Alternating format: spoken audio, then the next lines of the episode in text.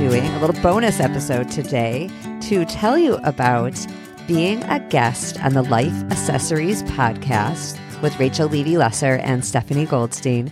We had such a fun conversation where I actually got a lot more personal than I normally do on the podcast. Because oftentimes on my own podcast, I have a guest.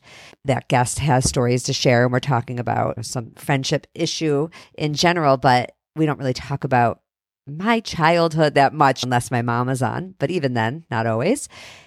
On the Life Accessories podcast, the guest picks a special accessory to talk about in the episode. And then Rachel and Stephanie ask good questions and may share their experience with that accessory.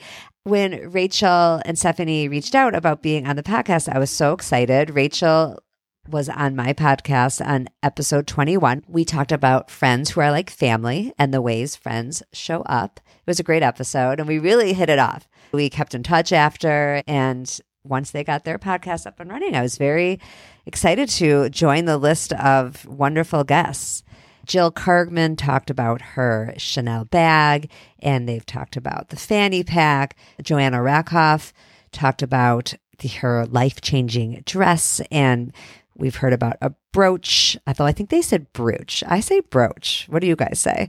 Rachel talked about her Hermes scarf. There's been a lot of cool accessories. Amy Blumenfeld talked about her Gap Green Henley. Lots of stuff. What did I choose? I'm not much of a clothing jewelry person. I'm really not. I chose my tennis racket. And the story behind it actually is connected to friendship because I talked a lot about how jealousy actually got me back into tennis. I talked about why I quit tennis. I talked about my kind of odd experience as a pom pom girl in high school, which replaced tennis. I talked about how tennis was important to my dad and about tennis as time travel to me, how it's really been like a time machine in a way. It's allowed me to feel like a kid again. I talked about all the gear involved and my thoughts about being a dancer and all kinds of things. It was fun to talk about high school. And I even talked about my college essay topic, which did involve tennis and involved pom pom. I do play a lot of tennis now. It, it, does come up in episodes. I think it's a great way to meet people and hang out with friends or spend time with friends you already have.